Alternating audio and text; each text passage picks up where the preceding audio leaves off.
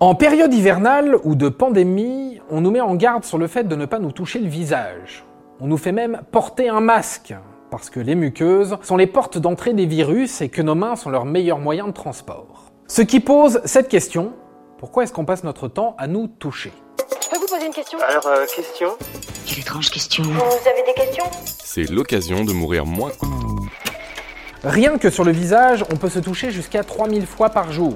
Un nez une mèche rebelle, une poussière dans l'œil, des mains devant sa bouche. Plein de raisons nous font nous toucher le visage. Et d'où ça vient tout ça? Une étude scientifique de 2013 montre que les fœtus passent leur temps à se passer les mains sur le visage. Certes, ils attrapent leur pouce, mais aussi ils découvrent le sens du toucher.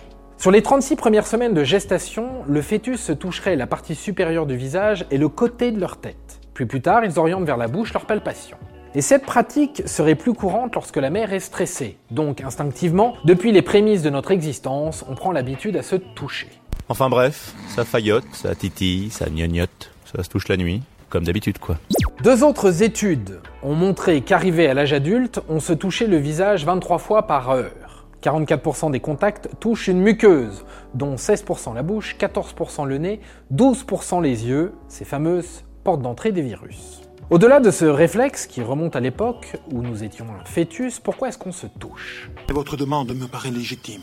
Je vais vous renseigner. Par réflexe, disent de nombreux psychosociologues.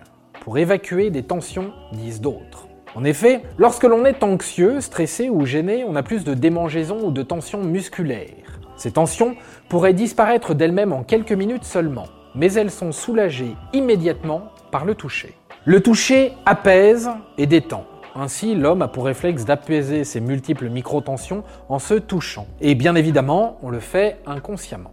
Si nous parlons de démangeaison, nous avons aussi des réflexes pour exprimer des sentiments, pour se protéger ou pour appuyer un langage. Se tortiller les cheveux quand on est sous le charme, par exemple, croiser les jambes ou les bras en signe de défense, se pincer le nez quand on est sceptique. Ce langage non verbal est une manière de trahir ce qu'il se passe dans notre tête.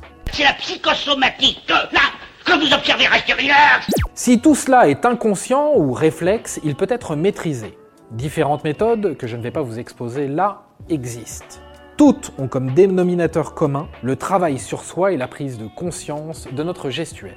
En gros, on doit être en pleine conscience avec son corps et détecter nos gestes. À force d'être détecté et d'être conscient de nos réflexes, on peut les minimiser, voire même les gommer. Ah bah tu vois, c'était pas si compliqué. Hein. Et voilà, maintenant, vous savez tout. Au revoir, messieurs, dames. C'est ça la puissance intellectuelle. Sapristi. Si tu as aimé ce podcast, c'est le moment de t'abonner, de laisser une note ou un gentil commentaire. Et si tu as fait tout ça, eh bien merci, car ça nous aide beaucoup.